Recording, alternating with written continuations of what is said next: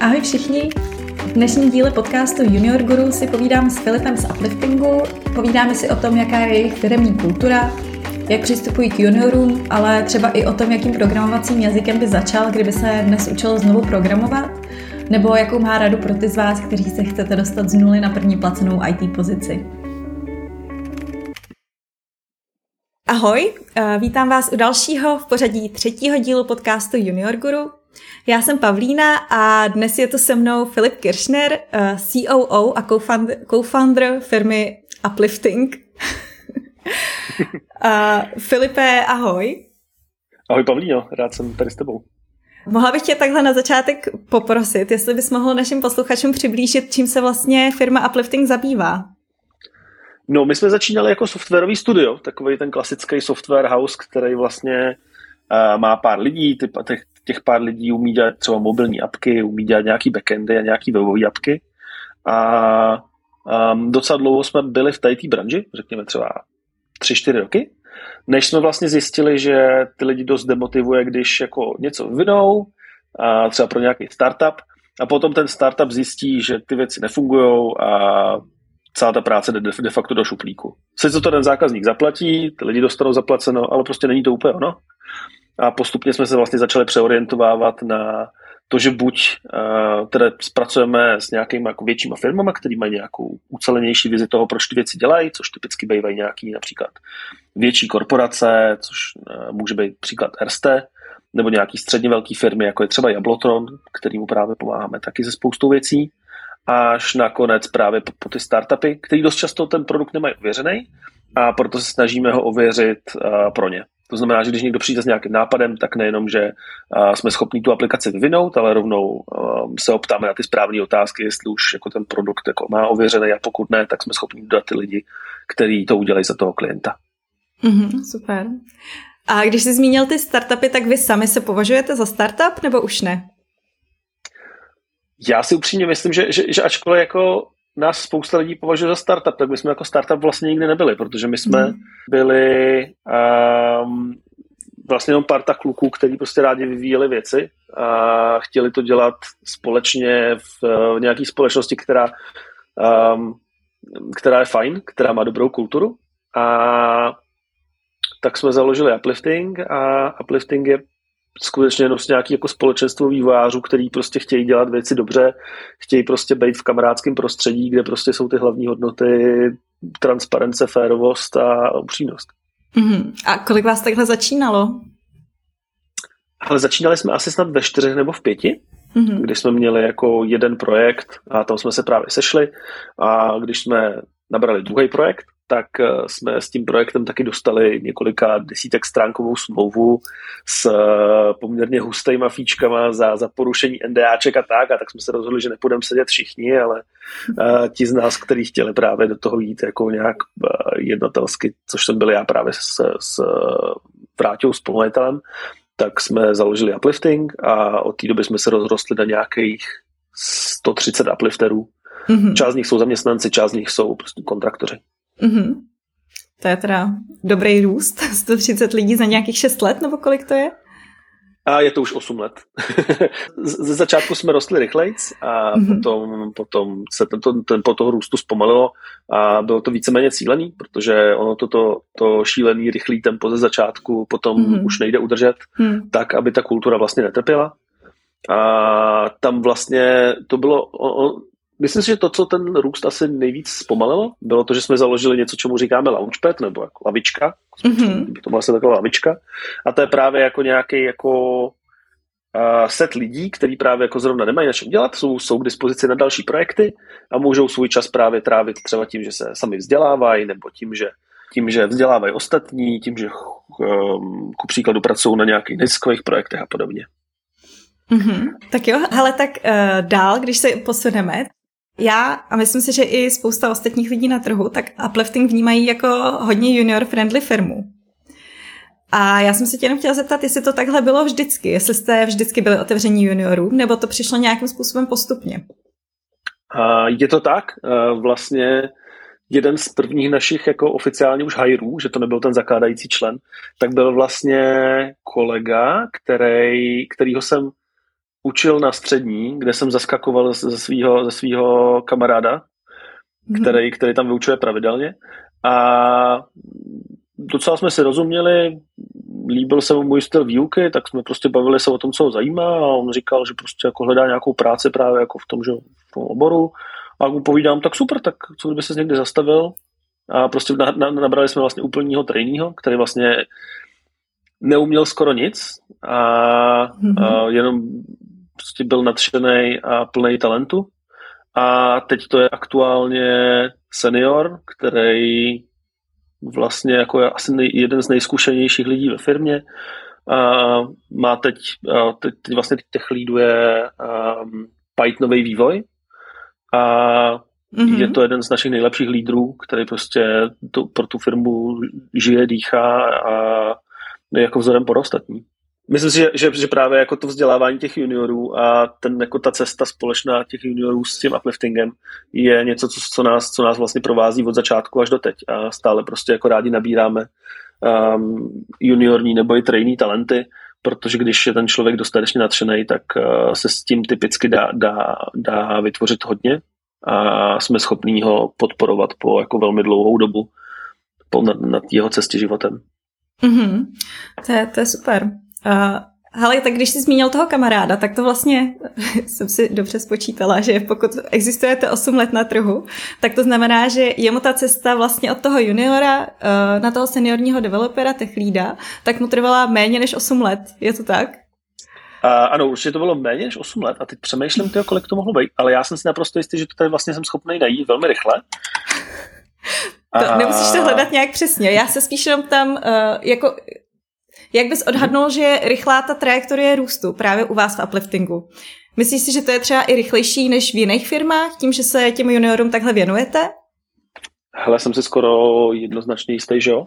Mm-hmm. Um, protože u nás si strašně moc potrpíme právě na jako vzdělávání a, a každý, kdo k nám přijde, nezávisle od toho, jestli je to junior nebo, nebo mm-hmm. i senior, tak každý dostane mentora, což je někdo jiný z firmy, anebo pokud, v té konkrétní záležitosti nemáme expertízu, jako je třeba může být na, na HRu nebo na, na marketingu, tak typicky jsme schopni vybrat i něk, společně s tím člověkem i někoho z externa.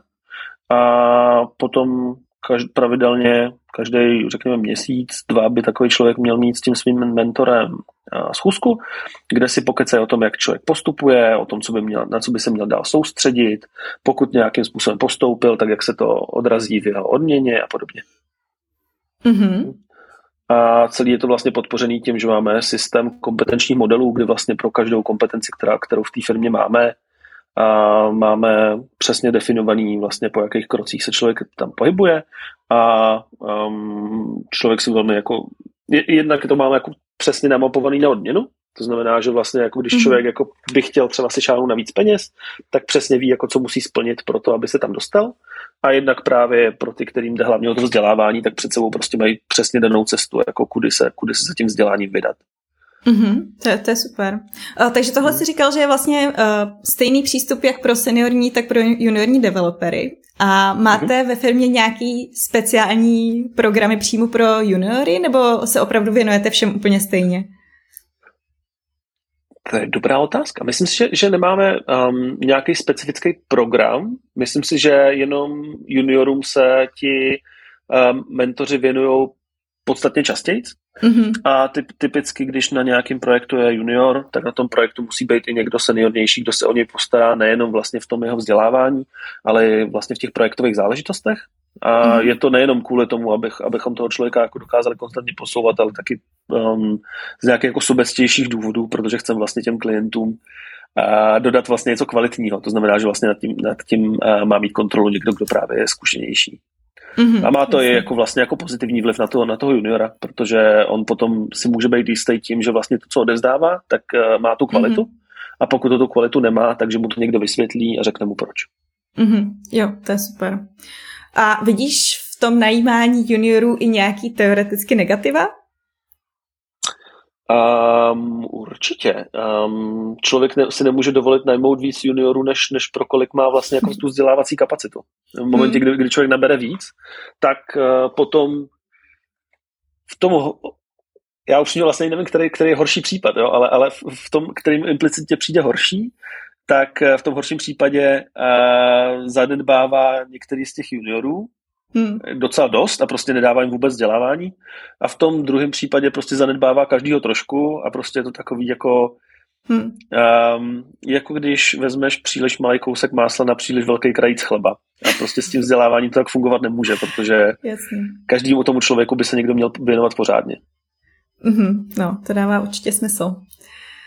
To dává smysl a je pravda, že je spousta třeba startupů, proto jsem se i ptala, jestli se vlastně považujete ještě za startup, protože spousta startupů tak těm juniorům až tak otevřená není a myslím si, že často je to i právě z těch kapacitních důvodů, že zkrátka nemají, nemají lidi na to, kdo by se jim věnoval. My jsme určitě, jako vzpomínám si na, na jako období v té firmě, kdy, kdy třeba jsme si říkali, že teď máme těch juniorů hodně a neměli bychom další přijímat. Mm-hmm. A jsem si naprosto jistý, že už se stalo, že jsme nějaký juniory odmítli právě proto, mm. protože jsme pro ně neměli kapacitu, navzdory tomu, že měli hodně talentu. A nebo se myslím, že i párkrát stalo, že jsme jako nabrali nějakého juniora, pro kterého jsme věděli, že nemáme kapacitu, ale explicitně jsme si řekli, OK, víme, že tohle to rozhodnutí děláme, děláme ho vědomě a tu kapacitu u někoho vyhradíme. To znamená, že prostě někdo nebude třeba pracovat na klientském projektu, bude se víc věnovat právě těm juniorům. Mm-hmm. Ostatně s tím, s tím je docela ostře spojený to, že jsme teď uh, někdy loni vytvořili vlastně tu kompetenci toho techlída a ten techleading spočívá uh, v několika řekněme, pilířích toho leadershipu, ale jeden z nich je právě vzdělávání, vzdělávání těch juniornějších vývojářů.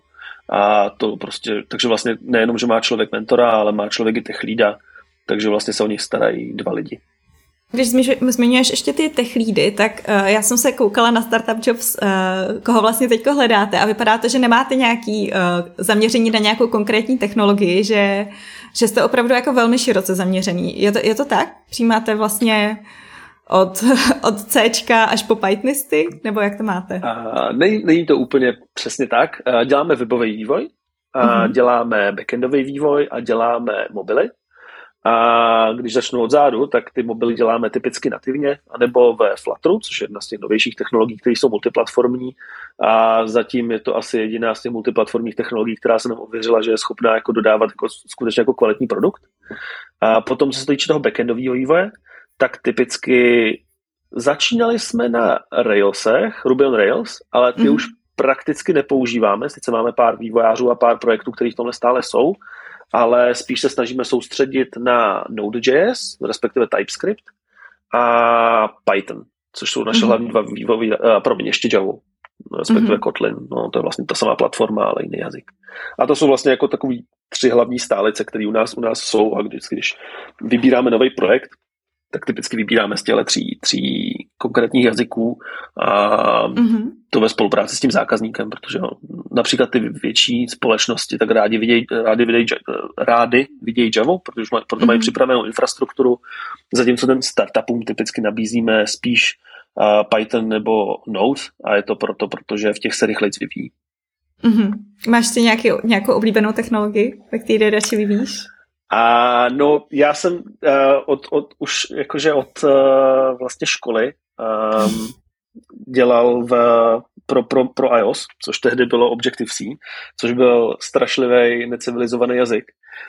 Ale um, díky tomu, že jsem se naučil tady, tady tu strašlivost, tak uh, potom, kdy vlastně jako ten iOSový vývoj přešel na Swift, tak mi Swift přišel jako asi nejkrás, nejkrásnější jazyk pod sluncem a stále mi tak přijde takže mám ještě stále ve svém srdci slabé místo pro, pro, pro něj.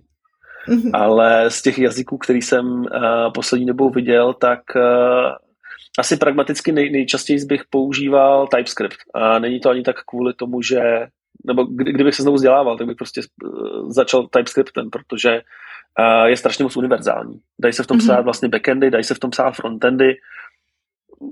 Když člověk chce udělat prototyp, tak se v tom dá udělat i mobilní apka. Mm-hmm. A je to, vlastně, je to vlastně strašně hezký, že vlastně v tom samém jazyce člověk může vyvíjet těch komponent víc. Mm-hmm. Teda upřímně, v tom Swiftu taky jdou vyvíjet backendy, ale není to úplně dobrý nápad aktuálně. Ještě, ještě stále je to v plenkách. Rozumím. Super, tak to je super tip. Tak, uh, ještě se tě zeptám, jestli, jestli ještě pořád i vyvíjíš, nebo už se, už se věnuješ spíš jako jiným záležitostem v upliftingu? Uh, drtivou většinu času věnuju, věnuju jiným záležitostem a jsem vlastně, ta moje pozice, jak se říkala COO, tak je spíš jako navenek.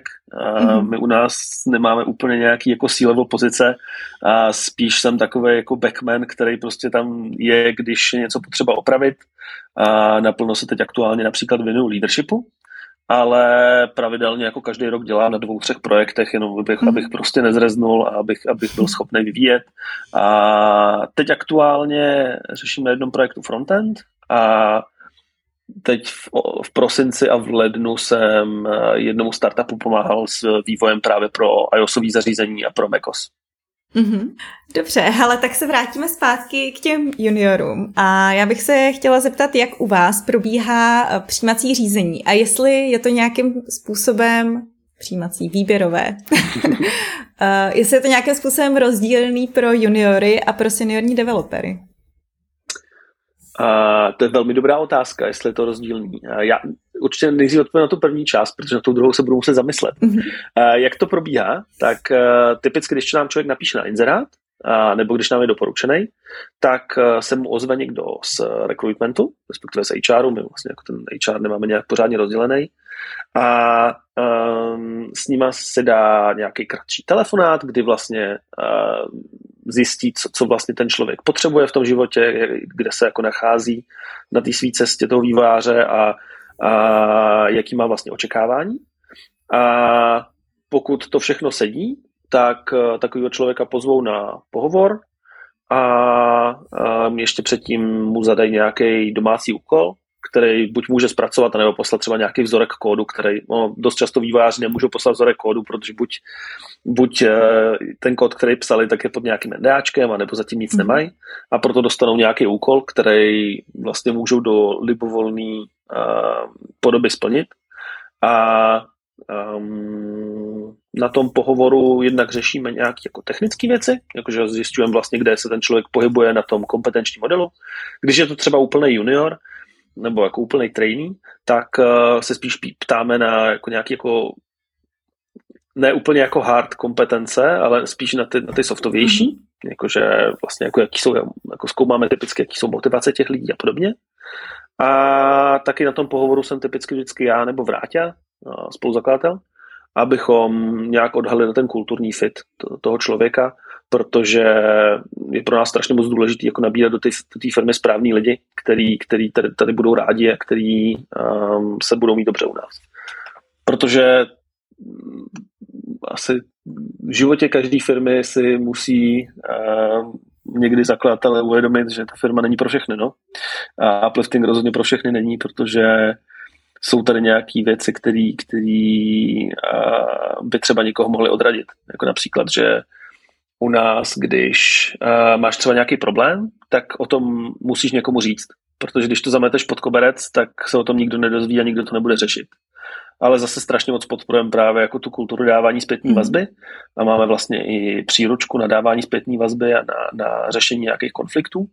A um, takže jako snažíme se tomu jít naproti, ale zároveň prostě, když ten člověk by nebyl ochotný případný komplikace na té své pracovní cestě řešit, tak eh, dost často to není fit mm-hmm. u nás. Mm-hmm. Protože by u nás typicky trpěl a vyhořel. a stalo se vám to už? Um, přemýšlím. Já si myslím, že jsme docela dobrý v tom filtrování mm-hmm. těch lidí, že vlastně jako uh, to bude znít strašně tvrdě, ale že jako ne, nedovolíme někomu se u nás jako spálit. Mm-hmm. Že vlastně jako, že než ne, než abychom vzali někoho, kdo u nás bude nešťastný, tak mu jako otevřeně řekneme, hele, myslí, myslíme si, že to není fit, protože prostě u nás bys jako nebyl šťastný. Ale občas se to stane. Občas prostě ty lidi si řeknou, jo, to zkousnu, hmm.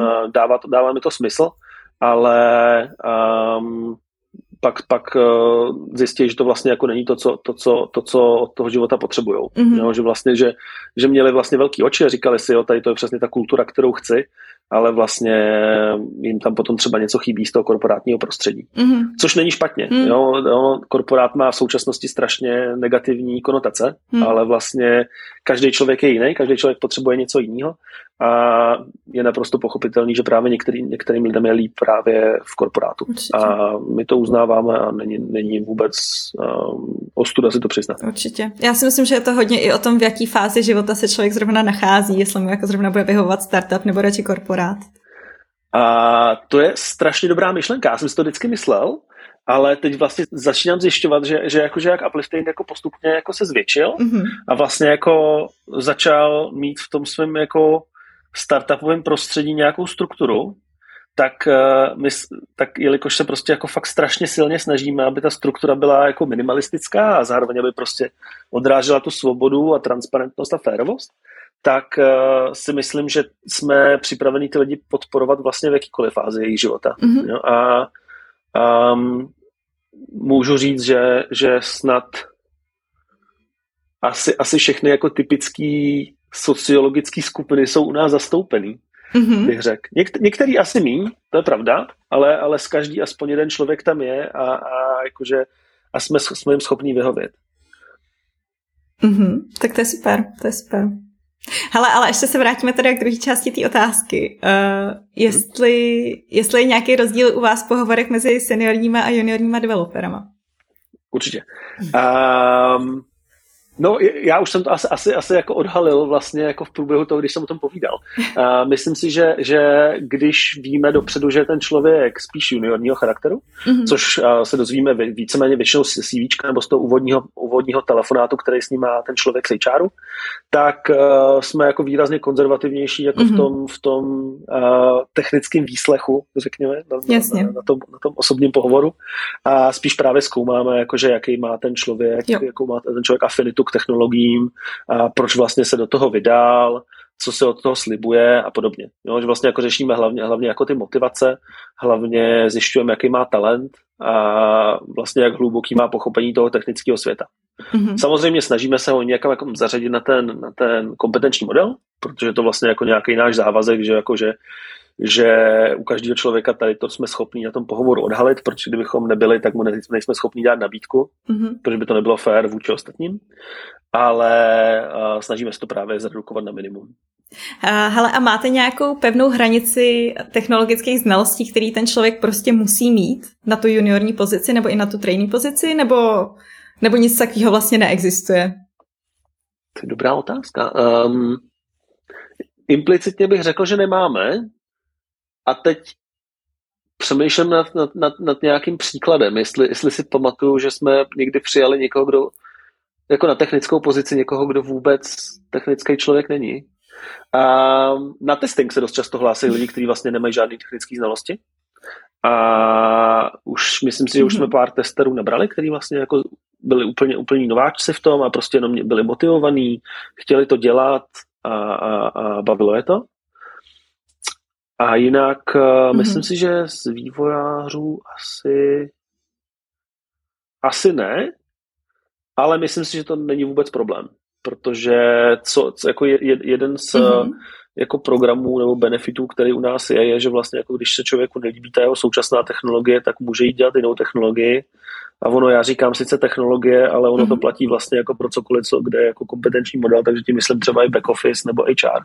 To znamená, že když třeba uh, někdo z back office mm-hmm. se rozhodne, že prostě by chtěl proskoumat, jak to funguje v testování a vlastně nemá žádný jako to technický minimum, tak uh, není problému najít prostě mentora na to testování a, a projdou si spolu právě technický minimum a začnou prostě pracovat na tom kompetenčním modelu toho testera. Uh, já mám teď takovou evergreen otázku, eh, na kterou se ptám už tak nějak všech. A je to, podle mě je to jako hrozně těžký zodpovědět. Teďko si to trošku asi nakousnul, ale uh, pro juniora, který se začal učit programovat a teprve se hlásí na své první pozici, tak jak pozná, že už má dostatečný level znalostí a může se přihlásit, aniž byste ho jako vyhodili s tím, že prostě toho neví ještě dost a ještě půl roku se tomu věnuji. No asi to záleží vždycky, uh, koho hledáme a, a jakou má, nebo jako, když to zobecním, tak ko, koho ta firma hledá a jakou má právě tu kapacitu na vzdělávání těch juniorů a taky na tom talentu. Hmm. Jo. Když má někdo talent a motivaci, tak uh, má jako výrazně větší pravděpodobnost, že ho přijmou s, ní, s méně znalostma, než třeba někdo, kdo vlastně jako moc talentovaný hmm. není, ale má těch znalostí už dost. Jo, že vlastně vždycky, vždycky to je nějaká jako investice. E, jak poznáš talent u programátora? To je dobrá otázka, no. Uh, jde, jde, jde o to, že ten člověk No když nebudu mluvit o té motivaci a o tom, jak je natřený do těch technologií, tak talent se dá typicky poznat podle toho, jak dobře ten člověk analyticky přemýšlí. Mm-hmm. No a když, když je dobře organizovaný a vlastně umí, umí přemýšlet a není to tak, že prostě ho přemýšlení bolí, tak dost často už to je jako dobrý základ pro to, aby to byl, aby to byl vývář, aby to vyzkoušel a když ho to bavit nebude, o to je zkušebka. Ty už jsi i zmiňoval, že uh, ty nebo Vráťa, tvůj spoluzakladatel, tak jste vlastně uh, při každém pohovoru. Takže to znamená, že ti rokam už určitě prošlo kolem stovky lidí minimálně. Hmm, je to tak. A vybavíš si někoho, kdo na tebe opravdu hodně pozitivně zapůsobil na pohovoru a čím to bylo? Já si myslím, že, že, že, že asi, asi, asi většina, většina lidí, který jsme nabrali, tak na mě jako dobře působila na tom pohovoru. A a možná jako to, co, to, co na tom pohovoru vždycky hledám, je kromě jako toho, že ten člověk je jako fit a že, že, že to je, že jako lidsky v pořádku, tak uh, typicky ty, ty, ty věci, co tam hledáme, je právě to nadšení, to, že ten člověk má nějakou motivaci, to, že to vlastně není jenom to, že uh, dělal jsem něco jiného a pak jsem si řekl, hodně peněz je v technologii, tak prostě jdu dělat technologii, ale že ten člověk skutečně jako je, je, je motivovaný něco dokázat uh, v té technologii, že to není vlastně jenom jako uh, další obor, který, který chci zkusit, tak to je, to je, to je určitě skvělá indikace u toho juniora. A co mě vždycky potěší, je, když ten člověk má jako prioritu tu kulturu. Mm-hmm. Jo, protože vlastně, když mám pocit, že ten člověk má jako silný morální zásady a má, má, má jako a, a je schopný vlastně dávat nějakou zpětnou vazbu, tak to pro mě typicky znamená, že nejenom, že jako ten člověk se ode mě naučí, nebo od, od firmy naučí, jak vlastně být dobrý programátor, ale ta firma se dost často od toho člověka naučí, jak být dobrá firma. No, protože u nás jako každý má, má, tu, má tu možnost jako cokoliv skritizovat a upravit a změnit. A kdyby, kdybychom neměli ty lidi, kteří který to, který to umějí, tak uh, bychom se vůbec neposouvali a zůstali bychom stát. A to je, to je taky něco, po čem, po čem hodně koukám na tom pohovoru a co mě vždycky osloví. Mm-hmm. Taky něco, na, na co se hodně často ptám, je, uh, a co mě, co mě vždycky mile překvapí, je, když uh, se zeptám na to, co by člověk na, na svém předchozím zaměstnání doporučil vedení, aby udělalo jinak. Mm-hmm. A pak se jich zeptám, a proč to neudělali. Mm-hmm. A ta nejlepší odpověď je vždycky, no já jsem to udělal. Já jsem šel a prostě mm-hmm. navrhnul jsem, co, kdybych, co byste to udělali takhle. A prostě to, to, to už je pro mě jako tak, tak silně kompatibilní povahový rys s tím, jak, jak my, my mhm. děláme věci, že, že, že když ten člověk je schopný i z pozice toho, toho neskušeného člověka říct, že, že se mu něco nezdá a, a nebojí hmm. se prostě jako, jako jít a do toho a, a předat něco té firmě na oplátku, tak uh, to je, to je typicky jako něco, co je pro mě jako silná indikace, že ten člověk bude, bude dobrý a vydrží u nás dlouho. Ještě by mě zajímalo, jestli něco, co tě spolehlivě odradí. No, co mě spolehlivě třeba odradí, je když uh, No, to není ani jako odrazení, ale něco, co mi přijde jako silný, silný jako um, silná kontraindikace k tomu pracovat v upliftingu, je když uh, někdo přijde a vlastně jako vyžaduje ten management a třeba není ochotný převzít tu zodpovědnost za ty věci, které zpracovává. Jo a vlastně a, a říká, hele, já jsem tady prostě jenom lopata, která prostě tady jako vezme specifikaci a hodí to na druhou hromadu, kde je kód. Jo, a to prostě, mm-hmm. to není úplně mindset, který, který u nás podporujeme a, a, a to je jako něco, co mě typicky jako hodně odradí. Potom další věc, která mě docela odrazuje, mm-hmm. když, když tam vidím nějaký jako, uh, jako lidský red flagy. Jakože když ten č- člověk třeba prostě um, když třeba jako nezná, nezná, nezná jako hranici zdraví kritiky jo, a, a, a není prostě třeba schopný jako říct nic hezkýho o, o, o čemkoliv. Jo? to je typicky jako někdo, kdo, kdo potom pro, pro, pro ten tým, do kterého by šel, tak by mohl působit toxicky. Um, přemýšlím, mm-hmm. co mhm. dál mě ještě mohlo odradit. Když další věc je, což jsem vlastně už jako zmiňoval, když ten člověk vlastně jako vůbec uh, se nezajímá o, to, o, o tu oblast, ve které dělá a je to vlastně pro ně jenom jako jsem tady, abych prostě 8 hodin seděl u počítače a potom šel domů. No, to, to prostě taky není úplně ono. Mm-hmm, chápu.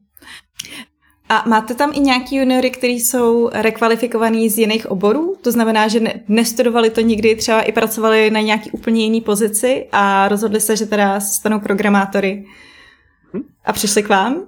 Je to tak. Um, nejčastěji jsou to testři. Testři jsou vždycky, vždycky vlastně taková jako entry level pozice pro spoustu lidí. Nejsem si jistý mm-hmm. proč, protože myslím si, že my, my, my jako Myslím si, že u nás je ten mindset kolem testů prostě podstatně jiný než, než, než jako ve většině firm a vlastně jako testry považujeme za vlastně jako rovnocenou pozici s, s frontendem, s backendem, s mobilním vývojem mm-hmm. a tudíž a pro nás to není úplně jako implicitně entry level pozice, ale spousta lidí právě na ten testing přichází s tím, že třeba nemají zkušenosti s, s čímkoliv jiným, ale vím o tom, že přišli i lidi na, na například uh, uh, de, de, uh, operations, což vlastně um, jako developer operations, mm-hmm. uh, DevOps teda, mm-hmm. a nebo přišli na frontend. Nejsem si jistý, jestli přišel někdo, někdo úplně, úplně nekvalifikovaný na backend, ale uh, dost možná, dost možná tak, tak bylo. Mm-hmm. A když teda takhle se dostanou na tu entry, entry level pozici třeba na testra, tak je u vás poměrně běžný, že se pak třeba po roce, po dvou letech přesunou někam jinam? Jo, jednoznačně.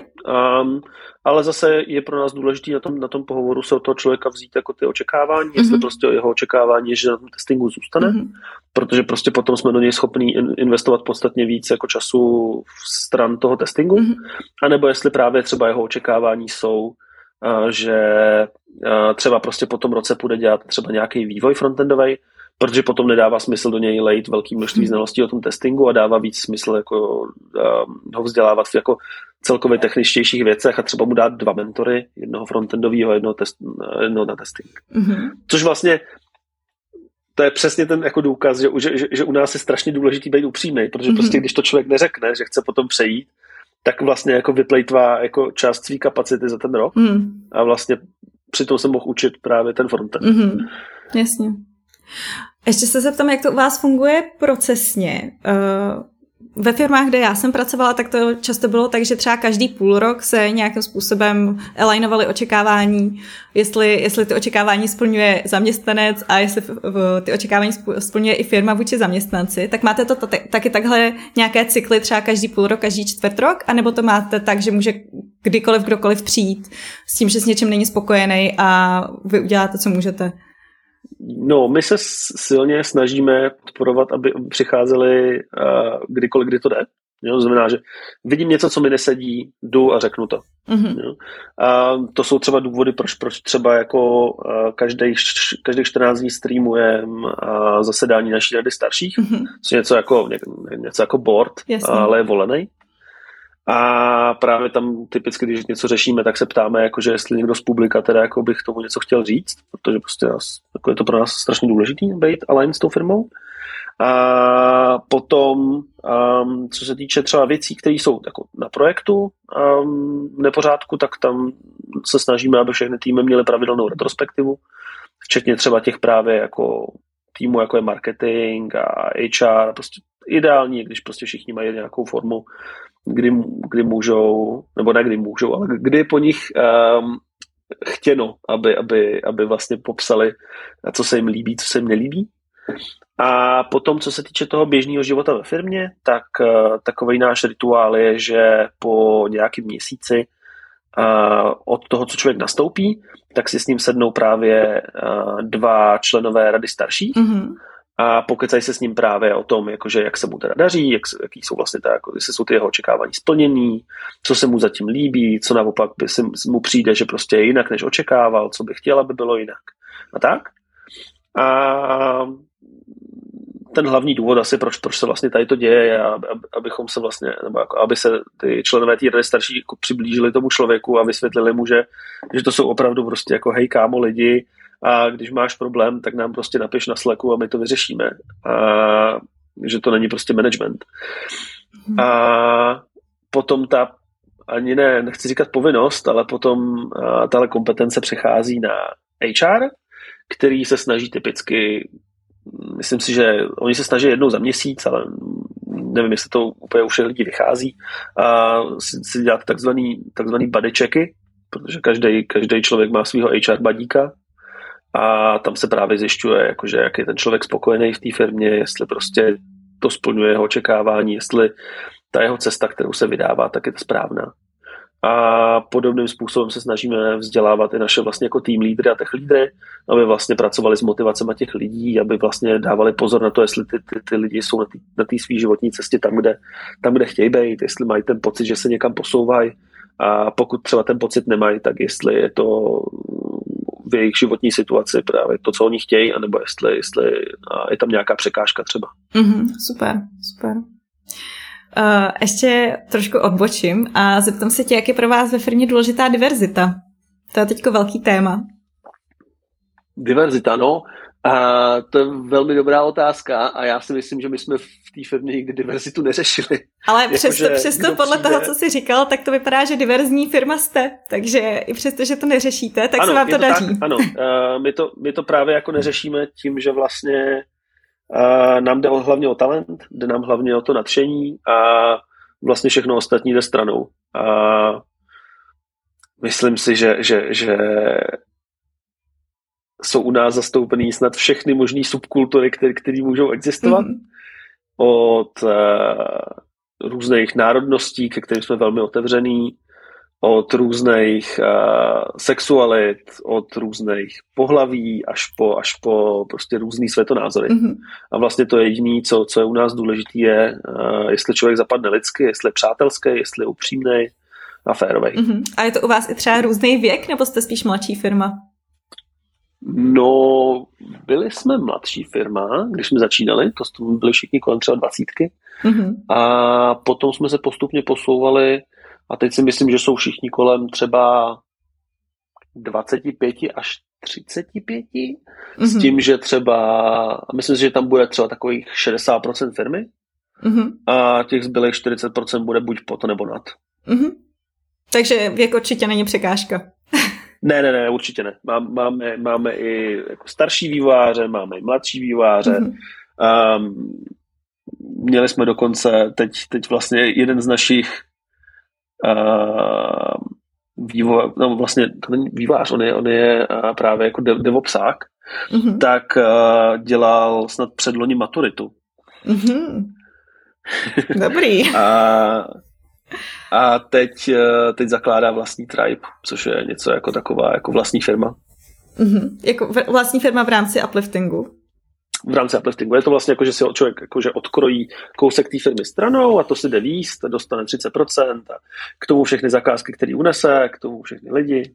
Mm-hmm. A je to vlastně takový způsob, jak jako vlastně držet kontext těch lidí malej. To znamená, že vlastně jako ten, ten uplifting se snaží jako nerůstat nějakou jako hranici, kdy vlastně potom uh, se lidi ještě jsou schopní vytvářet nějaký jako meaningful relationships. A mm-hmm právě se to potom splituje takhle nějaký menší trajbíky, kdy vlastně tam jsou, tam, tam, jsou, tam jsou ty společnosti, jako ve smyslu, orgo, ne ve smyslu uh, firem, ale ve smyslu jako organismy společnosti, jsou tam uh, uzavřenější a prostě jsou, mají tam prostě jako nastavenou jako svoji kulturu, mají tam svoje pravidla a tak. Mm-hmm, ale pořád platí teda to, že ty nebo Vráťa, tak uh, schvalujete lidi, kteří do toho tribu přijdou, případně noví. To u těch tribů si myslím, že už to neplatí. A my teda zatím těch tribů moc nemáme. My máme, máme, máme vlastně jako dva triby.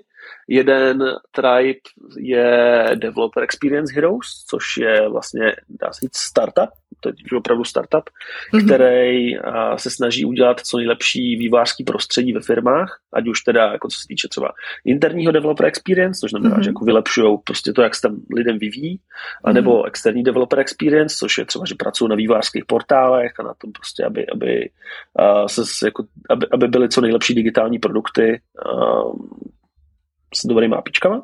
Mm-hmm. A právě tenhle ten tribe už si řeší vlastně nábor sám, sice jako vlastně kdykoliv, když nejsou jistý, tak nás, tak, tak nás jako zavolají o, o radu, ale jako tam zase platí typicky jako pravidlo, že, že tam zakladatel toho tribu je ten, kdo je na každém pohovoru. Mm-hmm. Dobře, dobře. Takže to je opravdu hmm. taková jako samostatná jednotka v rámci upliftingu a vy už jim do toho vlastně vůbec nemluvíte. Jo, ano. Te, te, ono technicky za to to není ani v rámci upliftingu. Ono ten uplifting je taková velká rodina, takže jako všichni to tak vnímají, že vlastně jako, že on se může obrátit na kohokoliv a kdokoliv mm-hmm. se může obrátit na ně.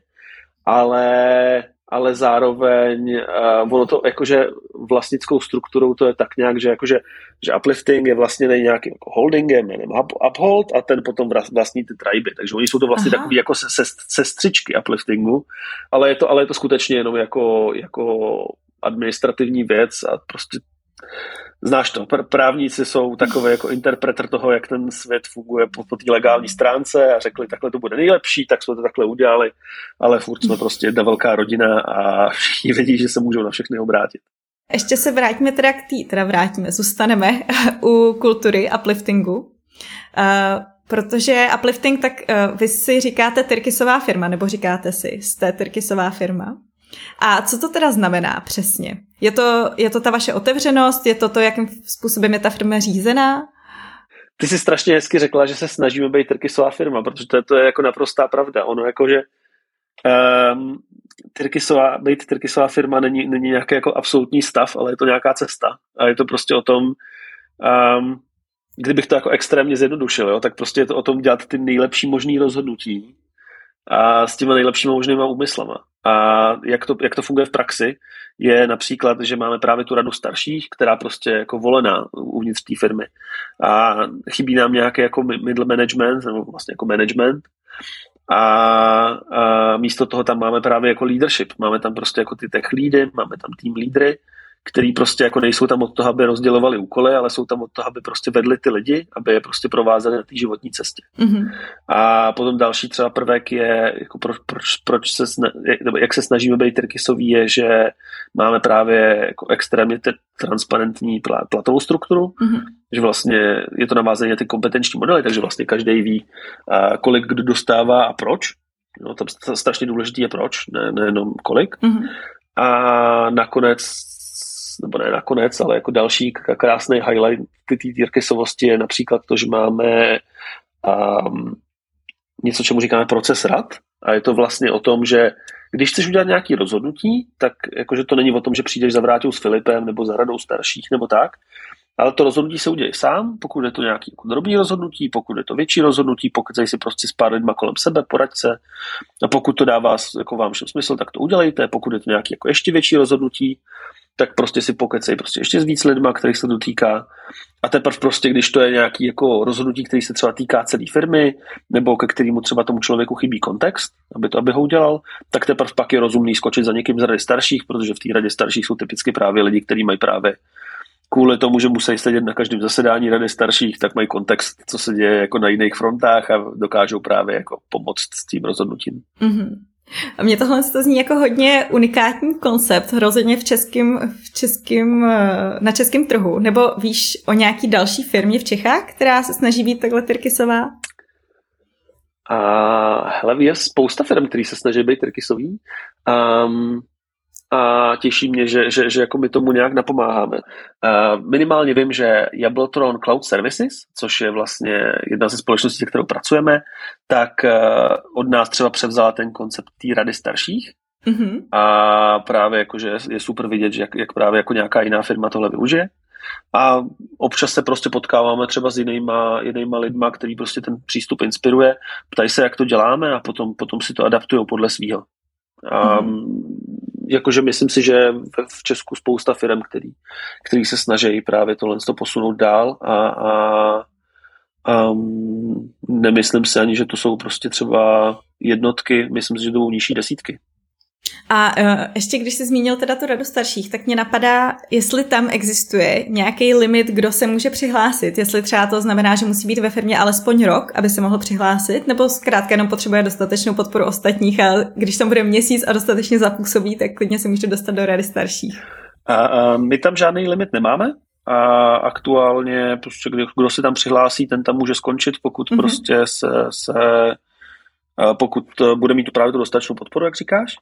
A um, třeba na ty, do těch posledních voleb, které probíhaly v září, tak se nám právě přihlásil třeba člověk, který byl ještě stále ve zkušebce. Sice neuspěl, mm. ale měl docela silnou podporu a myslím si, že pokud se mm. bude hlásit teď v, v březnu, tak má docela slušnou šanci se tam dostat.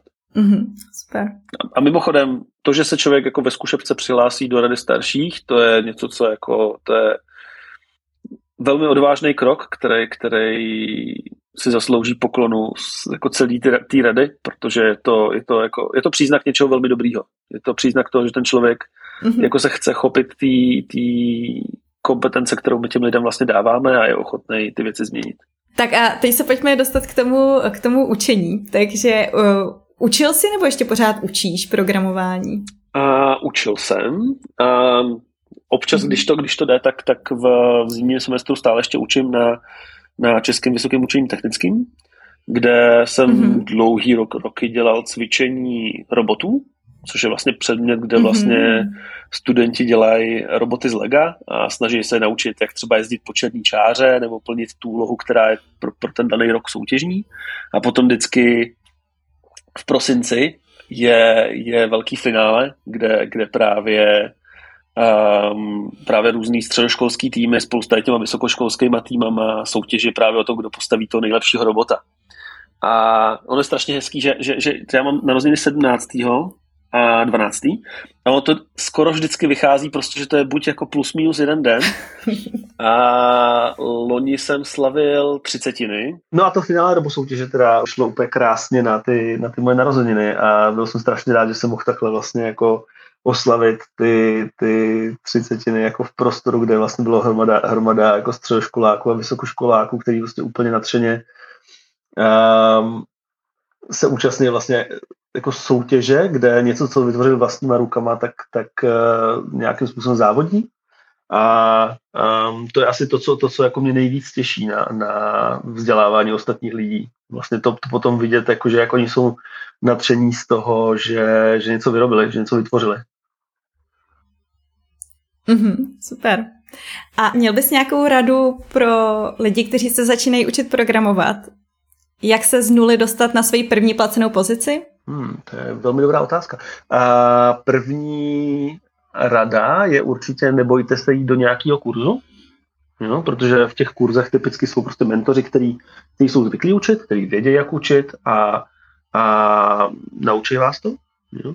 Potom um, jsou různý takový třeba onlineové kurzy, ale u těch je to těžký odhadnout, jak to bude s kvalitou, No, znamená, že tam, tam, tam člověk prostě nemá tu garanci toho, že, že, že, že, to, že to bude prostě jeho úroveň, že to prostě bude kvalitně zpracovaný a že si to člověk něco odnese, jo, protože na rozdíl od toho živého lektora se to nedokáže jako přizpůsobit té úrovni toho člověka. A potom, um, pokud jste nadšený a, a mám motivovaný, tak neváhejte určitě uh, se zeptat pár firmách, jestli prostě právě někoho takového nehledají. A myslím si, že jako ve víc pří, případech než ne, na někoho takového narazíte. Na nějakou takovou firmu. Tak to ráda slyším, protože vlastně už v prvním díle, když jsem se bavila s Jirkou Psotkou, rekruterem z Red Hatu, tak tam taky říkal, že nemá cenu na nic čekat a vyzkoušet to. Jakože ničím jiným než tím, že to člověk bude dělat, se to nenaučí a, a skutečně jako pročítat knížky je a jako chápu, že tím člověk může dostat nějaký background, ale ten background je stejně podstatně rychleji nasátej z té praxe. Mm-hmm. Hele, ještě v minulých dílech podcastu tak jsme narazili na GitHub u juniorů. A jestli má cenu ho sdílet v CVčku, eh, koukáte na to vy nebo ne? No, um, typicky ano, pokud tam je na co koukat. No, znamená, že vlastně když ten člověk uh, má na tom GitHubu opravdu něco, na co třeba je pišnej a k čemu je třeba schopný prostě jako něco odvyprávět, tak nám to i dost často stačí místo, místo toho, aby, aby vypracovával třeba to zadání, které mu pošleme. A pokud je to samozřejmě jako relevantní technologie, a minimálně uh, to bývá dost často u těch třeba úplně, úplně začátečníků jako uh, něco, na co se můžeme podívat a zjistit, jestli ten, jako, jak, jak, jak pokročilý věci ten člověk dokáže vytvářet. Jo? Co je ale strašně důležité, je jako nemystifikovat tím, že vlastně člověk tam něco vytvoří podle tutoriálu, a je to jako výrazně, výrazně za hranicema toho, co ten člověk by dokázal vyrobit sám, protože opět prostě ta neupřímnost potom v tom vztahu může být problém, protože um, potom člověk dostane třeba mentora, který třeba není schopný pracovat s úplným juniorem a zase spousta času toho, toho mentího a mhm. vlastně mentora se vyplýtvá na to, na to, že vlastně ten mentor přijde na to, že potřebuje, potřebuje začít někde úplně jinde. To byla moje poslední otázka, tak já ti moc krát děkuju, že jsi udělal čas. Eh, byl to hrozně příjemný rozhovor a doufám, že v upliftingu vám to dál bude fungovat tak, jak vám to funguje a přeju hodně štěstí všem juniorům, kteří se třeba rozhodnou k vám přihlásit.